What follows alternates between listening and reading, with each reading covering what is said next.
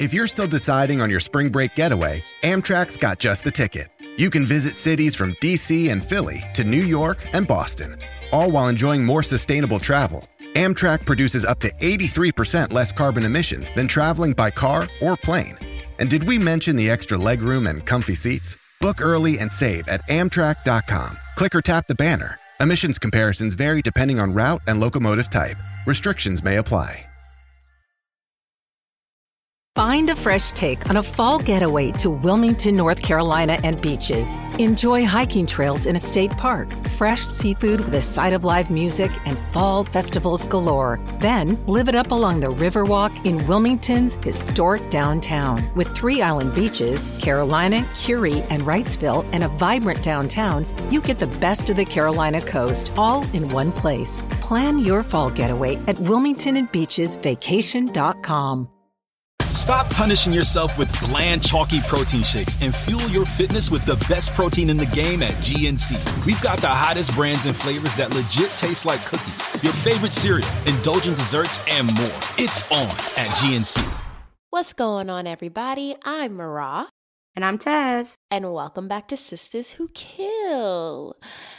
All right, y'all, we are rolling into love season. Valentine's Day is coming up. I know that most of you all are very excited. Everybody loves falling in love or whatever. But listen, sometimes if you tell somebody you love them and they're like, nah, I'm good on that, remember the old saying, there are plenty of fish in the sea.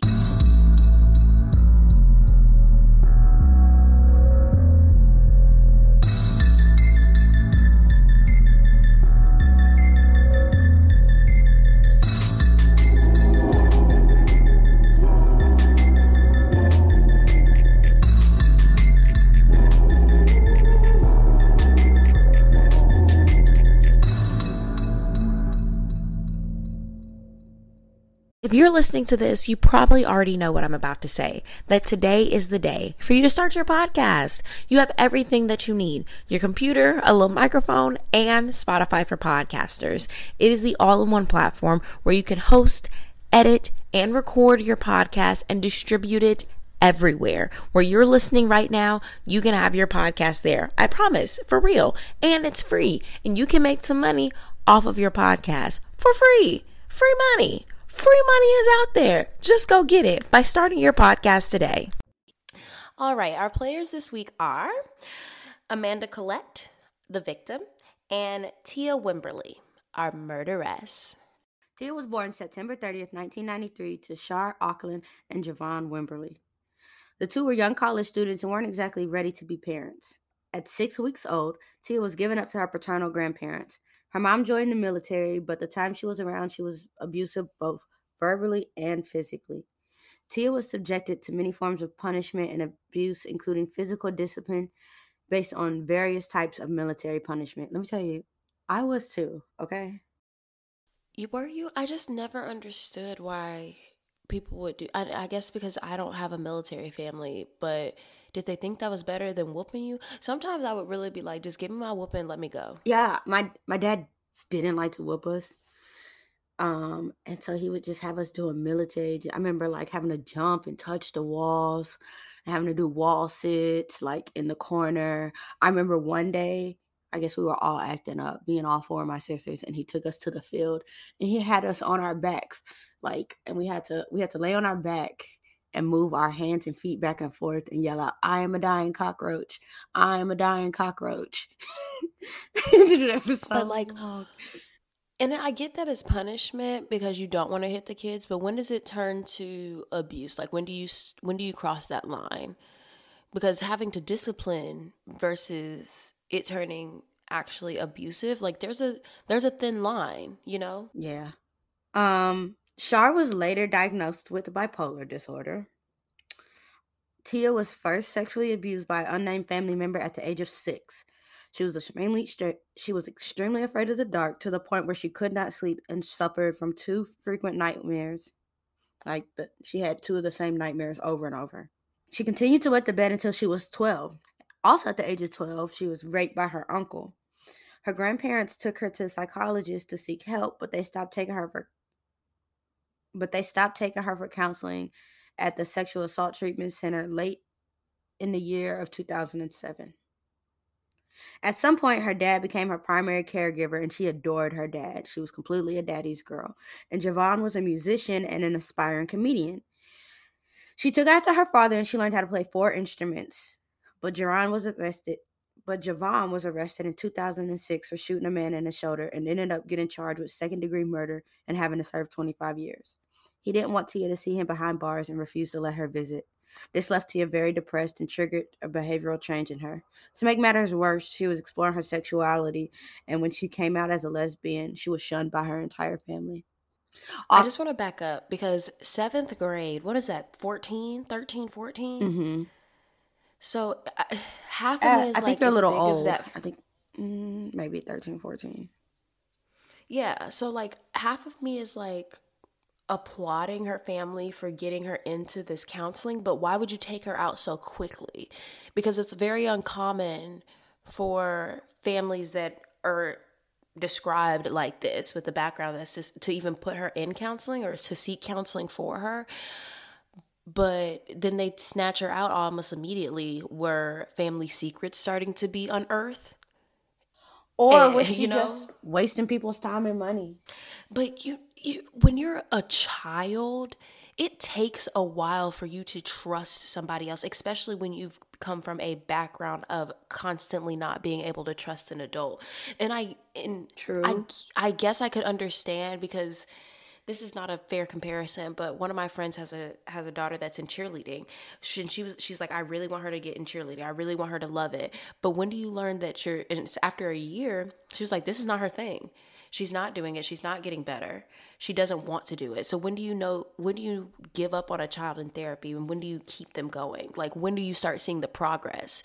And depending on the child, depending on the situation, depending on their level of trust, why would they talk to you after a year? It may be longer than that. Were they taking her consistently? Maybe the answer was not to have her stop doing therapy, but to have her seek out a new therapist. And that is always the case. I feel like a lot of people, I'm in a couple of groups that are very pro mental health, and sometimes people get shied away, especially niggas, because we're like, well, we tried it and that shit didn't work. And it's like, sometimes that's not the therapist. It's and everybody's find a new therapist. And I'm like, oh, that sounds like work. Right. You don't want to start all over. Because, you and I have definitely been in situations where you liked a therapist. I remember that you liked a therapist, and then you kind of something shifted. And I was like, bro, finding a therapist is hard. She's not giving me anything that I need. I need to be challenged. I want homework assignments. I want to just talk to you. You're like, all right, see you next week. What am I getting out of this? Right. I got a friend I can talk to. Right, yeah. And they'll tell me that everything's going to get better. No, but I like to have a plan of action. What are we doing here? And therapy is so... you don't get nothing out of it if you don't put work into it. That's how I felt, but I felt like she wasn't giving me no work to do. Right. And that's when you need to go to a different therapist. So how... And I don't know if this family was... I don't know. It's just so hard to say when it's a family... Especially niggas, they ain't used to therapy. Okay, I tried it. It didn't work. But, do you see or do you care that the child is struggling? And if the child is continuing to struggle, what's the next step? Or, she's with grandma. How much can grandma do? Yeah. Or how much does grandma feel like she can do? I don't know. Questions that... everybody else can ponder on. Now, Miss Amanda Collette took up ballet at the age of 3. She attended the same elementary school as Teah, and according to Teah, they were friends since the 2nd grade. They both ended up at Dillard High School in Fort Lauderdale, Florida, where Teah played the trumpet in the marching band and Amanda danced in the school hip-hop dance squad. They were both also in the magnet program. Amanda was pretty popular, and she was a straight-A student. She had letters of interest from FSU and UF already. It was her sophomore year, so she was already planning her Sweet 16, and she was hoping that she would get a car for her birthday. And then Teah started developing romantic feelings for Amanda. She repeatedly made advances toward Amanda, even though they weren't sexual, but she was, what up, shawty? And Amanda was not going for that. She was like, listen, we're friends. nothing more, don't cross that line. This went on for months, and Amanda was consistently rejecting Teah until finally Amanda just stopped talking to her. To make matters worse, this is high school, so of course, niggas was making fun of her because you just got turned down. High school is ruthless, boy. Right. I was like, you know what? On top of that, on top of her feeling these feelings already, everybody else in your business. And niggas will be roasting you for no reason. Like, it's high school. And I look back, and the glow up for everybody in high school just about is real.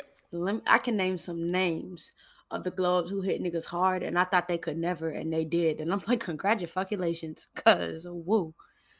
I know some niggas from Tucker High School, 2000 class of 2012. I ain't think y'all was gonna make it, but they done came right on up. Shout out to y'all. So Amanda really kind of ghosted Teah, but Teah kept sending a whole bunch of text messages to Amanda, still expressing her feelings and just hoping that she'd give her a chance, you know, like, please, baby, please, baby, please, baby, please. And all of her messages were ignored.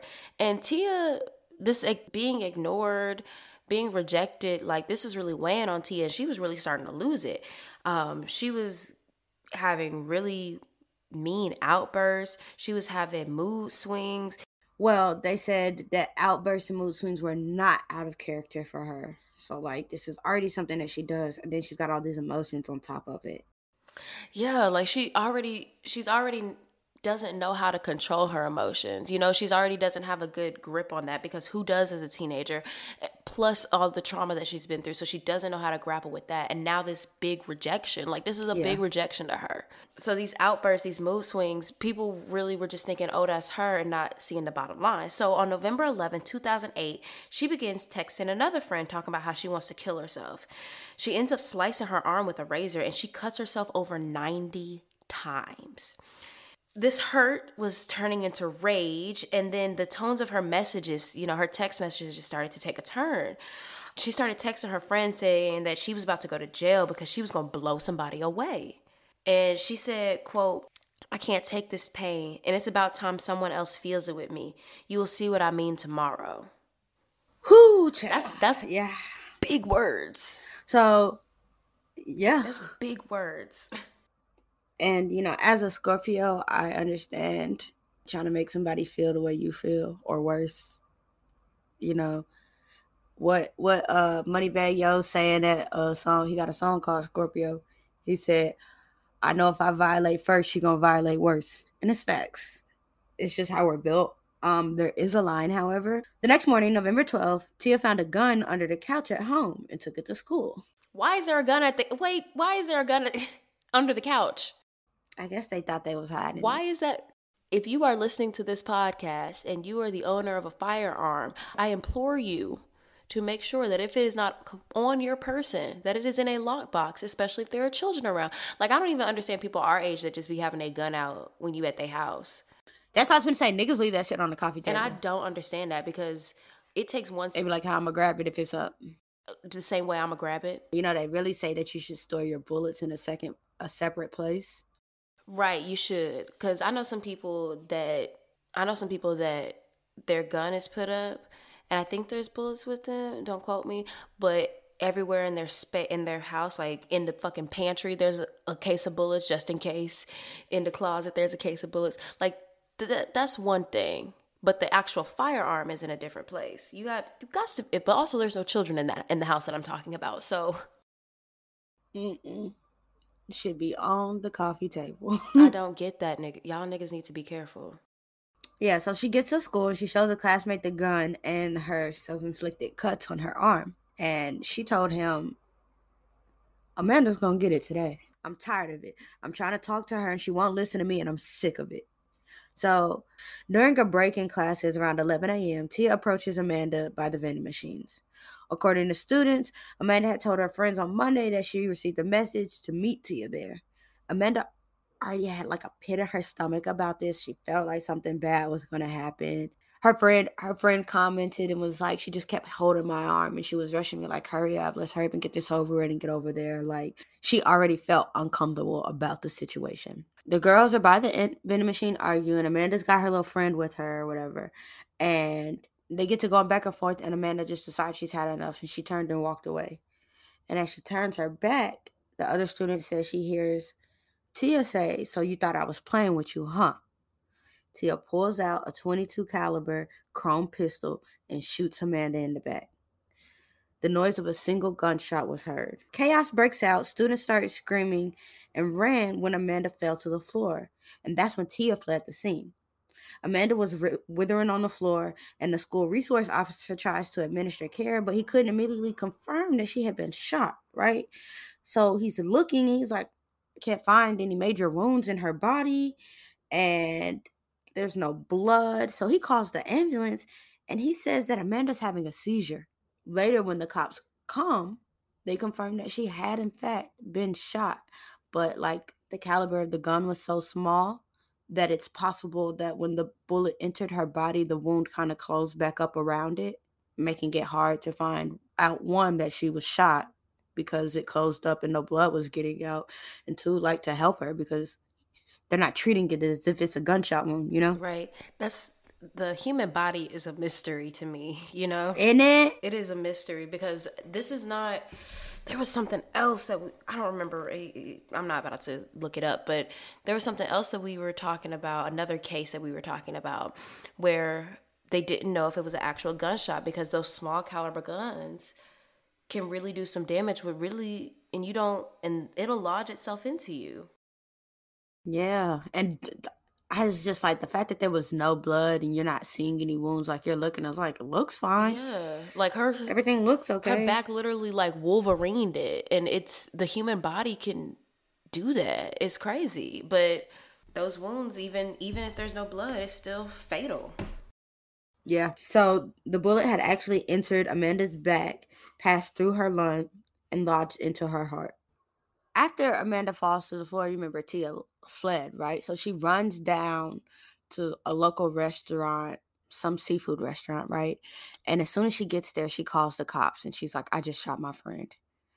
And the cops come there, they disarm her and they arrest her. And at the same time, Amanda's getting rushed to the hospital and her family is like pouring in. News is delivered that she passed and she didn't make it. The school was shut down just for a little bit, but they quickly resumed going back to classes. I don't know how the fuck you continue going to classes after a school shooting. That's some real new age shit. I'm officially done after that. Nothing's getting done today. A nigga was shot in here. Are you kidding me? Students, of course, were being interviewed by the news later. One student was describing Amanda, and it was like she was just quiet and nice, and she kept to herself. Another student said that they could see, like, the shooting go down, and the way she described it, she was like, at first everybody thought it was just like a really loud opening of a soda can. Like, nobody realized she had been shot till we see her on the floor wiggling around, and that's when we're like, oh shit, you know? I think that's also what contributed to the chaos going on. It was like Tia's family did not want to speak, they didn't leave any comments, but the lawyer was just like, you know, this family is grieving and they're putting well wishes to the other family. And, like, you know, we don't know how, you know, two girls are in a real bad place right now. And they just want you to respect their privacy. One of Tia's neighbors was like, this nigga said something like, I just don't know how Teah would have did this. Something must have set her off because she's really not this type of person. Like, it must have been something that triggered her to do this. He gonna say, I mean, she dressed like a tomboy, but she was really a sweet girl. Like, so what does one have to do with the other? And then things start to get a little crazy because a couple of days after the shooting, people were like, a teacher knew that Teah had a gun. And it became this whole big deal, of course. And so they were trying to figure out, there was four different scenarios of what could have possibly happened. One, the teacher was actually told about the gun before the shooting and didn't do anything, right? And that's what they were originally claiming. Two, the teacher was told about the gun after the shooting, and there was nothing that he could do. 3, the teacher was told about the gun, but the person who told him did not speak the same language as him, so there was like a language barrier and he couldn't do anything about it. Or 4, the student was full of shit and never told the teacher anything, right? There was like this whole investigation. The teacher was suspended for a few days. But on the 25th of November, they let him come back to school. So I guess they decided that he didn't necessarily have a part in it. Yeah, because you have teachers are mandatory reporters. Mandatory. Right, I was about to say mandatory snitches, but mandatory reporters. Like, they have to tell if something is going on. I mean, they do. They have to, because it's not just one kid. It's the safety of the entire school. It's the safety of everybody at that point. When they arrested Teah, they took her to the adult jail. And if many of you remember, when a minor is taken into an adult facility, they have to be placed separately from the entire facility because they are a minor. And it hasn't been decided if they're going to be charged as an adult yet. This is where the prosecutors wanted her to stay. On December 15th, Teah's lawyer told the court that they may be pursuing a mental health defense in her trial and had her checked out by the forensic psychologist in hopes of having her transferred from a jail to a psychiatric hospital. Since she was arrested, she etched in her arm, "I'm sorry," like carved it in her arm. The forensic pathologist. I don't know what she got to carve in the jail, but. Right, That's jail for you.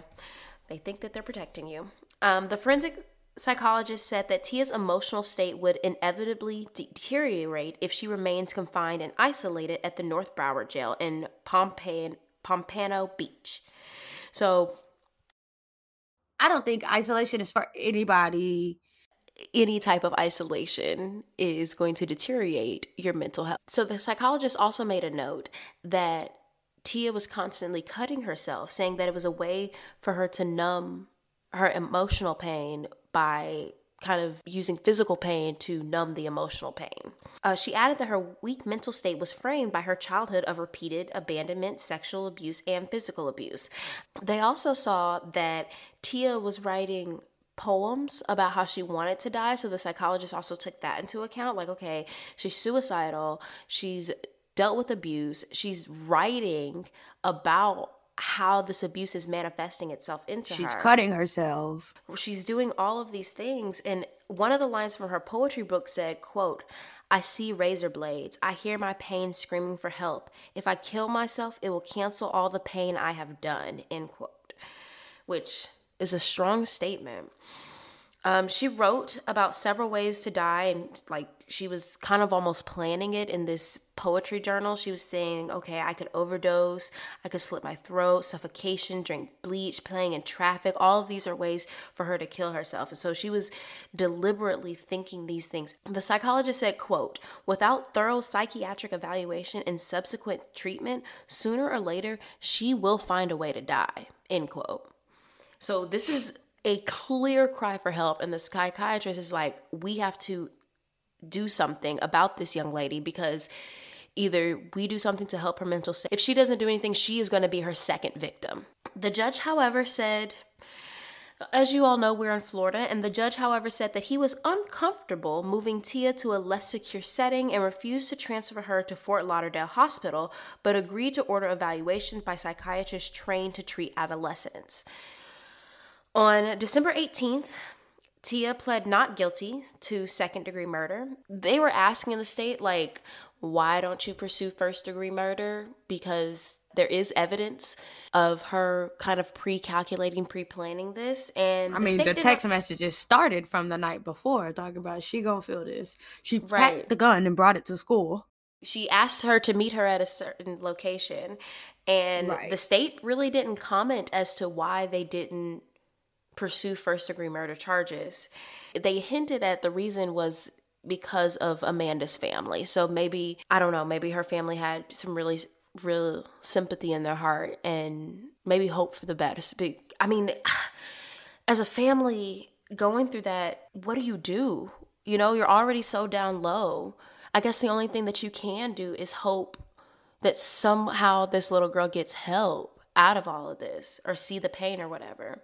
And that's big of Amanda's family. Yeah, I would really, I wish I could get that exact statement, because I want to know what exactly he hinted that the family said. I was debating back and forth in my mind if I was mad at the judge for not taking her to letting her into the psychiatric hospital and keeping her at the jail. And I usually don't agree with judges, and I really feel like this was just one of those things that was just a tough call. Like, you really don't know how she would react in those situations. Like, is there a chance of her escaping? But also, just as much as there's a chance of her escaping, there's a chance of her actually seeking real help and that 24-hour care that she needs. I think a good compromise was having a psychiatrist who was trained in working with adolescents come to her. Right, I get that, but like, they're coming to her maybe, I don't know, a couple hours out of the day. Not as often. Yeah, right, as opposed to being in a facility 24/7. Right. Exactly, because sometimes during the day when that psychiatrist comes, you're fine during the day, but it's at night. It's when them nightmares start creeping up. When she can't sleep. It's when she can't sleep. Though that's the time when she needs that 24-hour care, and it's a tough call. So with Amanda's family and Tia's family and all the lawyers intact, Teah gets ready to go to trial. Take that shit to trial, bitch. Take that shit to trial, bitch. Take that shit to trial, bitch. Take that shit to trial. So, the prosecution is going for second-degree murder, and the defense is trying to plead in... Streaming October 6th on Paramount Plus. First place I learned about death was the Pet Cemetery. Dead things buried in that land would come back. There's something else. Something's wrong with Timmy. He needs time to adjust. That's not Timmy. Something's talking through him. Sometimes dead is better. Pet Cemetery, Bloodlines, rated R. Streaming only on Paramount Plus. Sanity. According to Teah, she and Amanda were in a relationship, right? So she's like, we had these 5 days of romance and I love you. And then all of a sudden, Amanda just breaks up with me for no reason. And on her 15th birthday at that, like, the day Amanda stopped talking to her was September 30th, 2008. And it was like, the more Teah tried to communicate with Amanda, the more she was ignored. And then the more depressed she came and agitated she came. Because, like, why the fuck aren't you talking to me? We've known each other since the second fucking grade. And now you're just not talking to me? Just out of nowhere? After you finally agreed to be my girl? You know, emotions, right? So in the evidence, they showed that Amanda, in her backpack, she had notes. They were unsigned notes, so they couldn't prove that they belonged to Teah, but the letters read, "Are you ashamed of us?" If that's the case, I'm not sure I'd be able to take it. I swear I'd be heartbroken. I'd end up like I do all the time, hurt, broken, and just lost. And so, like, she's sitting here telling her, baby, you are hurting me, like, I can't take it, and getting nothing, like, static, right? So I mean, let's say that let's play, Teah. Let's play. You had the 5 days of romance, but also it's 2008. That's, you know, high school, middle school, high school. People are still coming at themselves. Parents, even though, like, the students may have been a little bit more open about sexuality. I'm not sure about Florida. All I can speak on is, you know, my experience, but parents for sure were not about that shit. You know, a lot of parents weren't. Yeah, that's September 2008, so that's ninth grade year.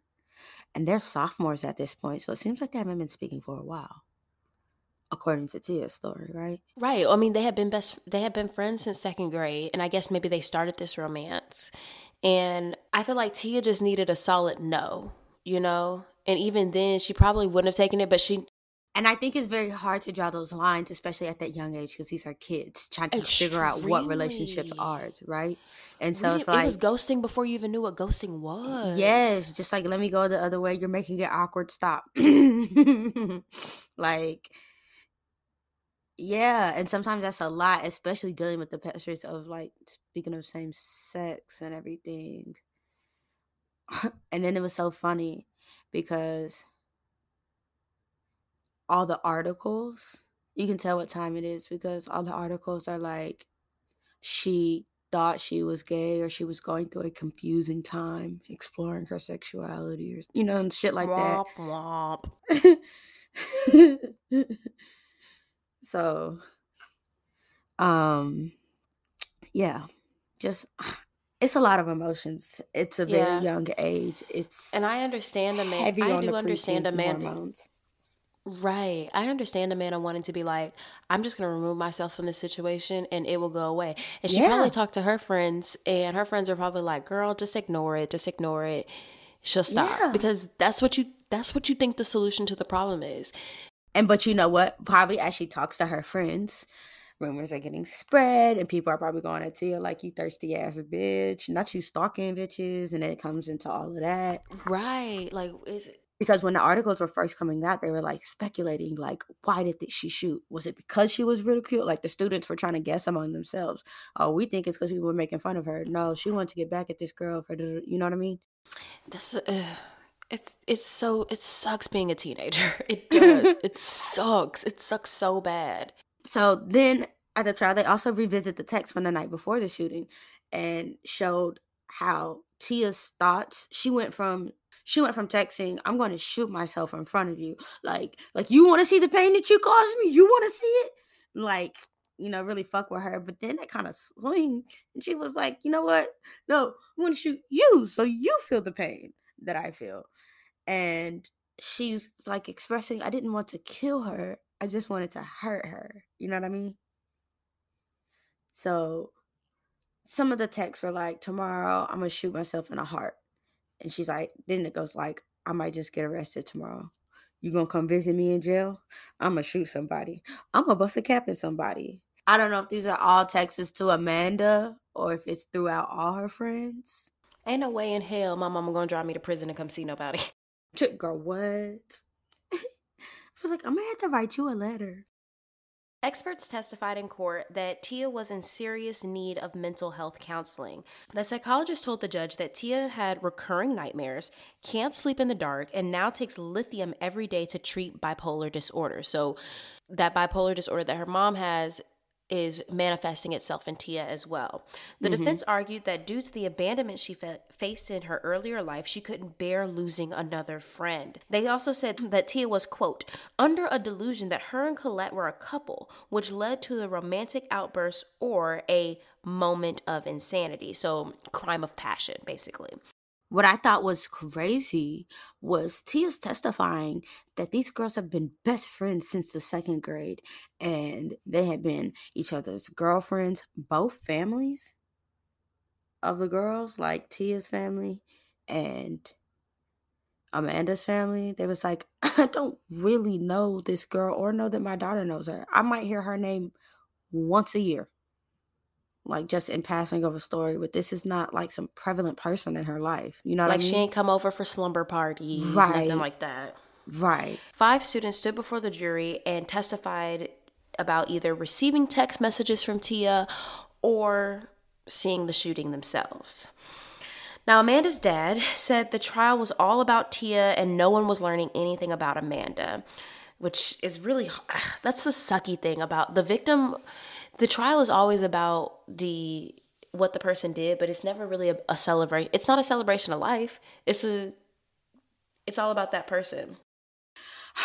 I guess because, you know, a lot of trials, they'll like talk about how good the other person was to make the crime feel worse. Like, oh, they took this aspiring such and such away from us and da-da-da-da.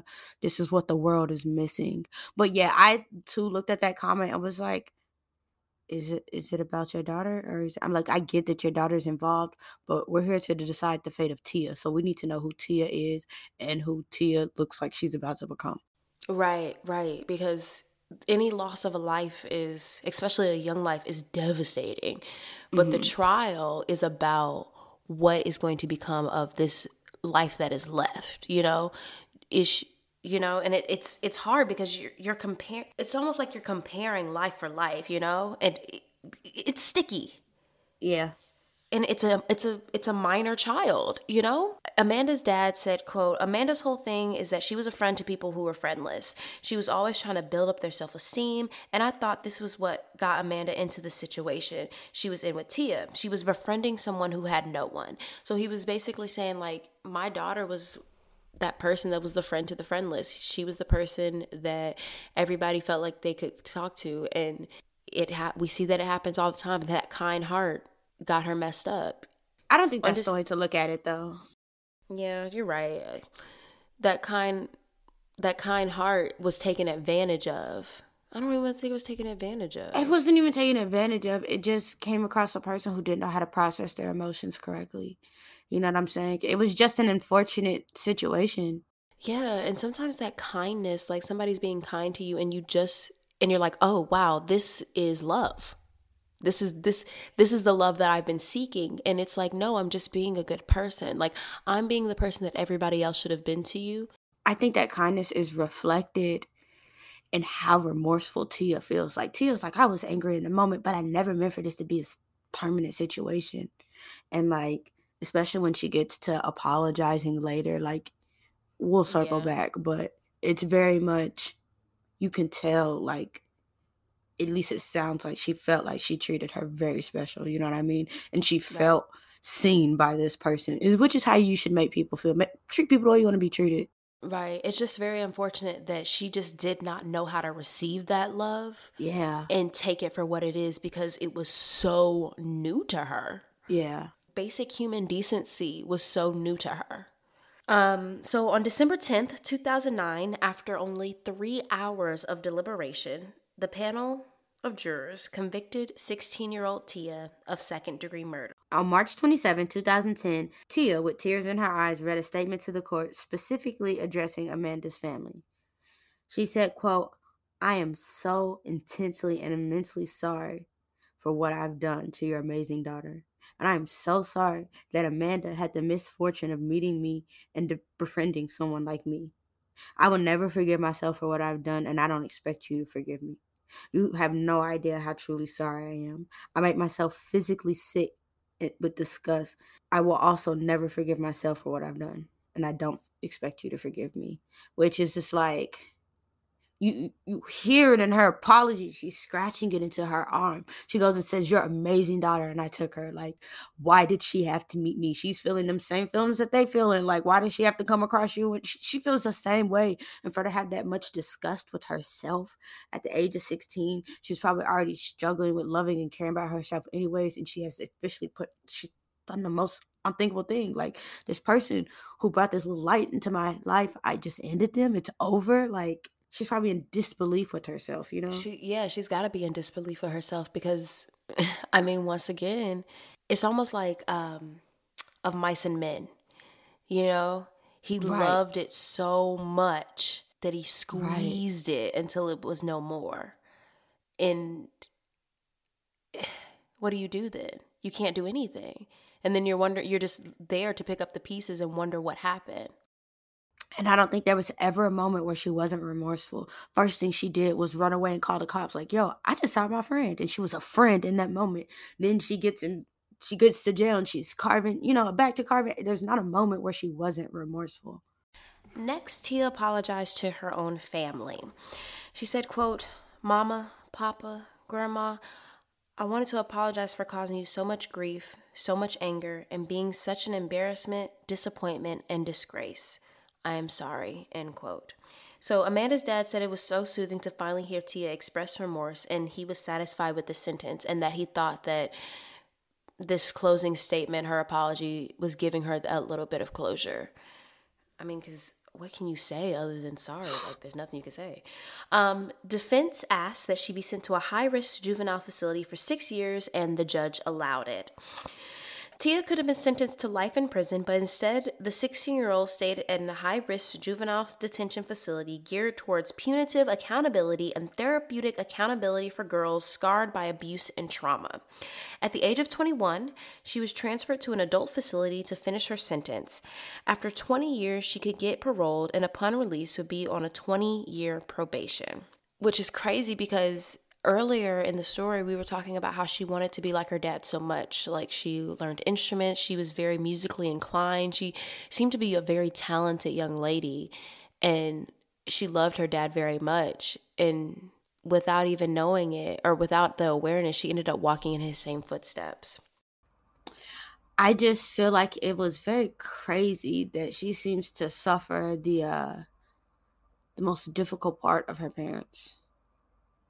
You know, from her mom's bipolar to her dad serving a 25-year sentence for second-degree murder. Like, yeah, it's just, I was I was talking to somebody that has a lot of children. They're grown. The children are grown. But the mother was like, this child has the best of parts of me. This child has the best parts of their dad. This child ended up having the worst parts of me. And it's like, it's genetics. Like, you don't know what you're going to get, you know? You don't know which part of your parents you're going to get. And for me, like, do I want to tell mom my business? For me, like, every single day, and I don't know if you have this too, and I know a lot of people do, even if you don't talk to your parents that much, every single day it's like, damn, I'm my mama. Like, it's there. Krista says that I am my mom 2.0 and that my mom is my grandmother. Or she says I'm the 3.0. Like, it's Weezer, then my mom, and she's like, we just keep leveling up. Like... But we're just the same person. And I'll do that sometimes too. I'll complain to her about the things that she gave me and didn't. Like, and you're technically from your mom, you're technically the middle child, you know? Yeah, like, but we're the same. Sister didn't have that. We are the same. Like, when my daddy and I were going through like the pits of our issues, I was like, you don't like me because I'm my mama. Like, you mad that I look just like you and I act just like her. Like I am my mother, okay? We are the same. Cheap as hell. They cheap. Right, cheap. But, like, even I would get in trouble the least growing up because I thought like her, so I could anticipate, like, what's going to set her off or not, you know? And I can adjust to moving like her easier than I guess it was for my other sisters too. She did not, unfortunately, inherit her blood to me. She doesn't get bit by mosquitoes, and they eat my ass up. So I do complain about that often. After sentencing, Tia's grandfather said, I hope that she can get the help that we all know she needs. Whatever happens, when she comes back, we will be there for her. Which is like, y'all weren't there for her before. Y'all didn't ensure that she stayed in the help that she needed. Well, I don't think he wasn't not y'all made there for her. A gun was in the couch at the home. I don't think he was not there for her. I think, listen, what part of Florida are they in? Because you got to take, because I was going to say, like, when you get to them real country areas, it ain't nothing to have a gun. Like, these kids are hunting at the age of 12 and shit. And whether it's, like, hunting alligators or hunting deer and shit, like, when you get to them southern people, them 15 and 16-year-olds know how to handle them gun because they out there taking family hunting trips and, like, they was raised to do this shit. But this wasn't a shotgun. No, it wasn't a shotgun, but, like, it just be different type of Southern things, and they just don't feel the same way about it. They're also older. These are her grandparents, right? But, like, I don't know that it's fair to say, like, they didn't care about her. Most of the abuse that they mentioned, I think, is in reference to her parents, and, like, she had to go to her grandparents to get away from that. And as soon as she's with her grandparents, an unnamed family member was raping her? Okay. Mm-hmm. Okay. It's unnamed, but... it happened in their house. I think it's more... It happened in their home. It happened under their... We don't know that it happened in her home. We just know that it happened when she was 6. And she was living with her grandparents at the time. It could have been an uncle. It could have been a female. It doesn't... But what happened was they did not protect her as they should have. Is that to say... that if something happened in our home, the parent didn't protect them? It's never that they just missed it? I think that I don't know. I feel like if there is a child, it is your responsibility as the caretaker to ensure that they're taken care of properly and that they're happy. If there is a child and up until the age of 12, she is still pissing the bed, there is a reason for that, and you have to attack that reason, and you have to find out what the solution is. And... you have to have the care and the awareness to figure out why a 12-year-old is wetting the bed and afraid of the dark? I don't know. One, again, they're older, but there's plenty of 12-year-olds who piss the bed, and there's nothing traumatizing them.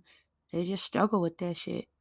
I have a lot of family members who struggle with that shit well past the age of 12. And they weren't traumatized or abused. It was just they struggle with that shit. And there's some that are still afraid of the dark. You know what I mean? Like, of course, I do believe hers was built off of trauma. But I don't know. There's to say that there's stuff that can't be missed, right? Because if it was an uncle or something, like, you trust your son until your son gives you a reason not to, right? And if this is something that they've never seen or behaviors that they didn't ever see exhibited in their son, why would they think to keep that away? Now, did it continue by the same person after they found out? I think there's just not enough on this circumstance to say that they were neglectful. Did they fail and protect her? Sure, but I don't think it's to say that they didn't feel guilty about it. They put her in counseling, but it's not even to say that they didn't do their job. Maybe they did the best they can and something just missed. You can't be there 24/7. And maybe this, and I don't know, maybe the details of this came out in court, but remember, everybody, this is a minor. So we have to go off of news articles, not court documents, because she was a minor. I don't know. And I feel like somebody in that family should have been charged for her having access to a gun. I always feel like that. And I feel like that never happens. Every time a child has access to a gun, 9 times out of 10, the adult is not charged when they are the person that is responsible. They are. And I feel like that happens a lot with minors getting a hold of a lethal weapon, killing somebody, and the minor, of course, takes the fall because they have to, because they did it. Actions and consequences. But a gun being in a couch, I'm sorry, I'm just still on that. Like, a gun being in a couch, an adult needs to be held responsible for that. I feel that. I can see that one. She did try and file an appeal. She was, of course, denied, but she was trying to cling on to that insanity plea and, like, suppress certain statements that she made, and she wanted to get a certain juror off the panel, and they said they did something improper with the closing statement, but the judge is like, you're fine where you're at. She'll be young when she gets out. She committed it so young. She'll still be young when she gets out, young enough. But yeah, that didn't quite work out for her, but she tried. They tried. In April of 2010, Amanda's family filed suit against the Broward County Schools because they felt that her death could have been prevented. The lawsuit was about the claims that the teacher was told about the gun.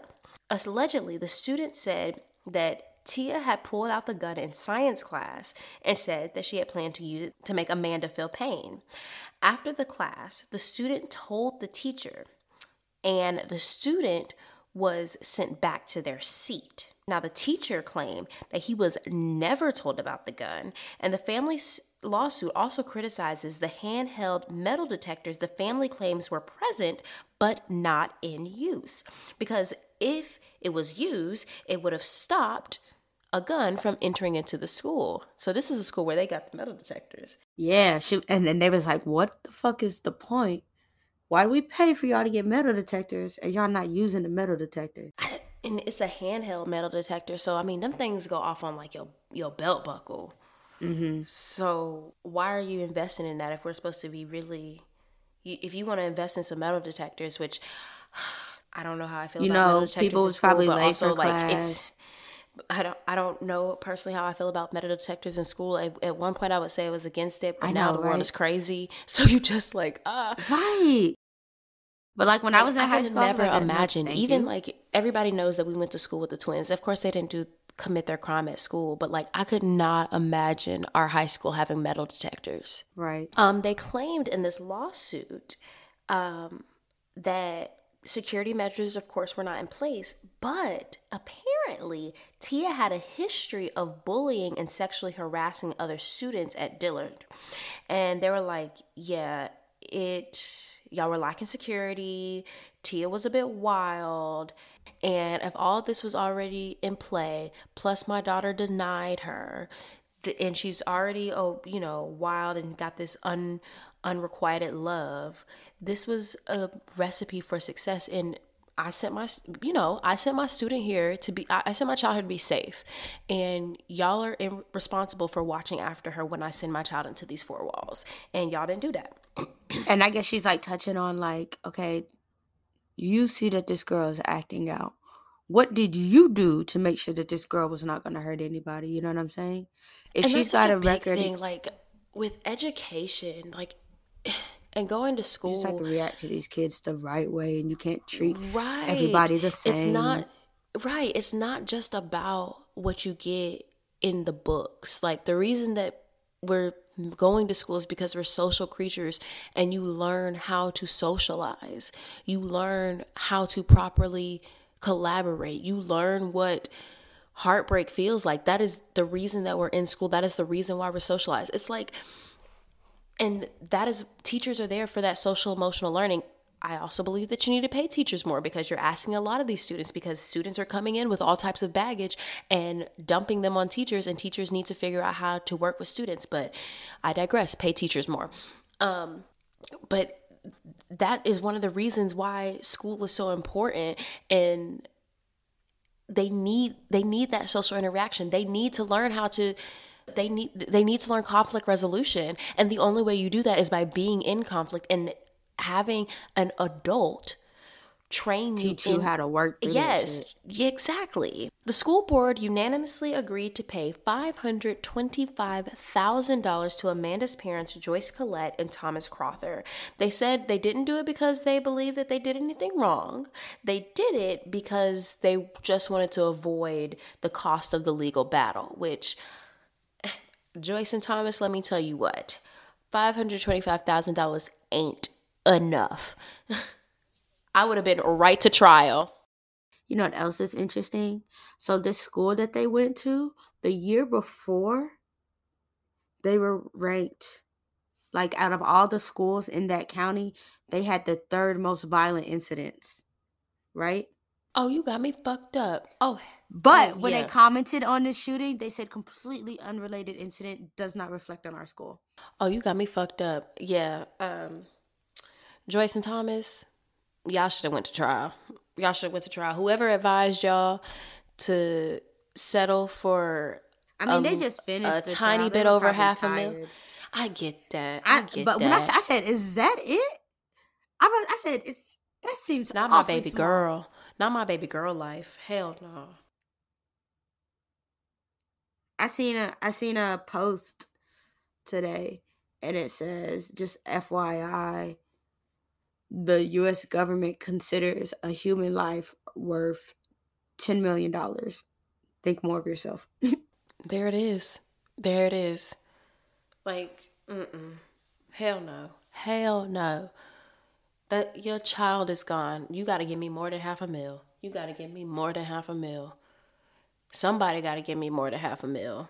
Mm-hmm. All right, y'all. It is time for... Well, I'm not black. I'm OJ. I didn't do it, but if I did, this is how I would have got away with it.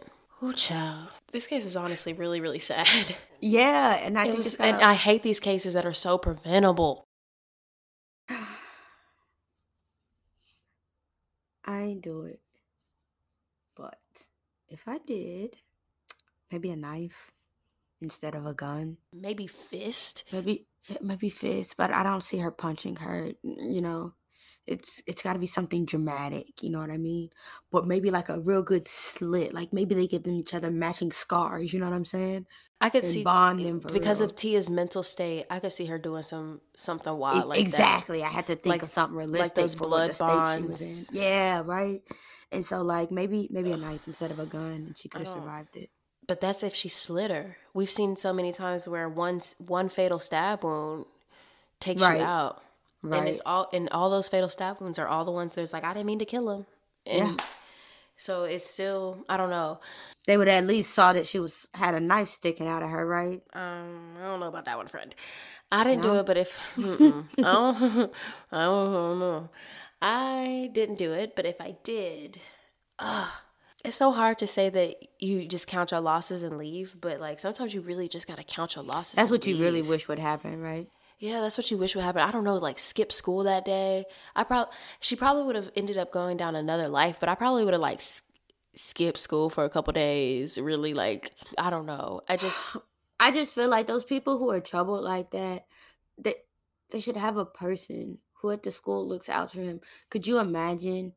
Like I had a person like that in high school, and like, could you imagine if they had like I don't know her name on the air. You can bleep it, but like a Miss to go to, you know what I mean? Mm-hmm. And to just talk it out with, and they would have let them just say whatever the fuck, you know, get it all out and be like, okay, you're going to chill in here with me today. We're going to calm down, do a little woosaw and like distract you from it. And like you said, teach them how to deal with these things. But also I think about that, but like there's so many students and so little teachers. Yeah, it's so outnumbered. It's so many students and so little admin. It's almost impossible to give those students like, y'all were a very unique relationship that she did not have. She only had that really unique relationship with you. Yeah. And your friends. You know what I'm saying? Yeah. My friends got a pass. You know, so it's like you really, it's hard and it's a lot of pressure. Like how do you, it's like almost social work. Like how are you able to do this work and then go home, you know? And you're overworked, you're underpaid. What do you do? But I do agree. Like it's hard because they're minors, and how do you disclose their mental health? But we talked about this in the Centoya Brown case, but when something traumatic happens and maybe a student is in therapy because of trauma, because even though they stopped her from going to therapy, I feel like that should have been reported to the school so that the school knew to keep an extra eye on her. So the school knew that even though she's not going to this professional therapist, maybe you need to go to the school counselor or... Mm-hmm. Because I will say there were some people who handled stuff differently and be like, okay, you just come in here and chill out. Like, you know, like when they could talk to and you remember everybody loved Miss Kerr. She was cute. So all the niggas went to her. But yeah, she'll sit there and just talk it off. And she was very homegirlish. So it's easy to just let it out. And she'd be like, what happened? And then, you just really get it off, you know? And it's nice to blow off that steam, you know? It is. And have somebody who's just really kicking it with you like that or whatever. But it's just like you said, it's so outnumbered. They do like one counselor per grade. There needs to be like 10 counselors per grade. Right, because it takes so long for these kids. A lot of kids, it takes so long for them to trust and then to open up and then to... And for them to even have the thought of, I'm having a bad day, let's go. Because, I mean, think of when we went to Miss the big fight. And we were like, we're not going to lunch. We're going to her office. Right. We're going to her office. We're going to sit down. We're going to make sure that we're separated from all of this because what we're not going to do is get suspended today. You know what I'm saying? But once again, she is one administrator. And that day it was what, 4 of us? That came to her office, and her office, luckily she had a larger office, but it was already 4 of us in her office trying to calm down. What if somebody else was having another event in the other hallway? Then everything just gets piled on. The school system got to do better. Y'all say y'all care about students. Y'all say that we can't, y'all tell women that we can't get abortions. We have to take care of these kids. Then you got to help us. Like, come on now, in every single way. But if you're going to make me, then you're going to fucking stand up. America, y'all the baby daddy. Stand up. Parole or no parole? Oh, this one is so... She definitely needs to do her full 25 years. She definitely needs to have that 20-year probation. She is going to get out. I just... I think that full 25? You wouldn't let her out at 20? Baby girl needs... serious care. And I fear for her coming back into society because it's one of those things where let's say that she's been doing her counseling and everything that she was supposed to do. she still has to come back into society. And once you come back into society, you're slapped with reality. You're slapped with conflict again. And not conflict where as soon as something pops off, an alarm goes off, everybody has to get shut down and you get to go straight to an office where you are back in control of your entire life and you're back in control of your actions. And that is a big thing. And I think at this point, like, you can only hope and pray that she is able to come back into society. But I think it's going to be a very difficult transition, and one that I really hope that she'll be successful at. But we've seen time and time again where it doesn't work out the way that people intend. Yeah.